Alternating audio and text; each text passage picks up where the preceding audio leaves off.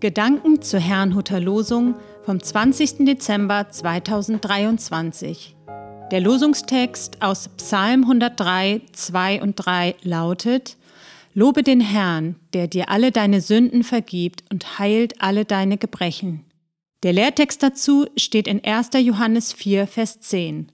Darin besteht die Liebe, nicht, dass wir Gott geliebt haben, sondern dass er uns geliebt hat und gesandt seinen Sohn zur Versöhnung für unsere Sünden. Es spricht Pastor Hans-Peter Mumsen. Eine offene Tür. Im Psalm 103 wird die Güte Gottes beschrieben, die sich in vielen Lebensbereichen auswirkt.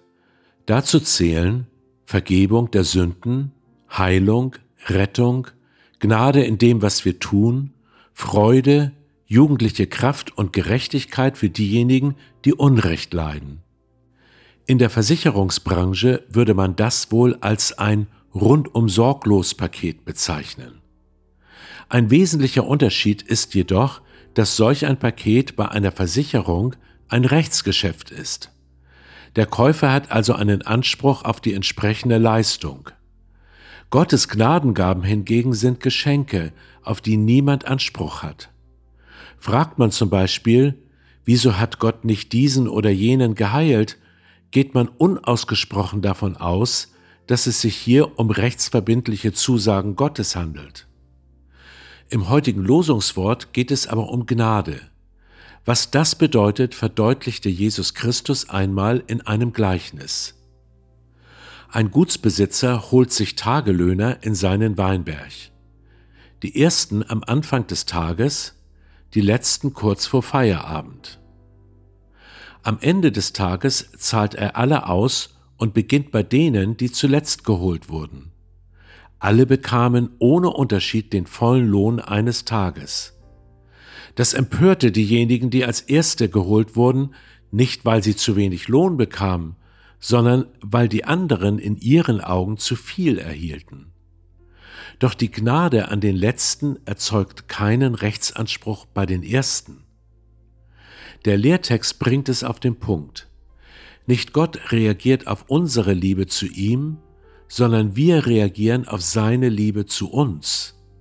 Er öffnet uns eine Tür der Gnade. Wenn wir hindurchgehen, leben wir nicht mehr mit einem vermeintlichen Rechtsanspruch an Gott, sondern in großer Dankbarkeit für jedes Geschenk, was er uns zukommen lässt.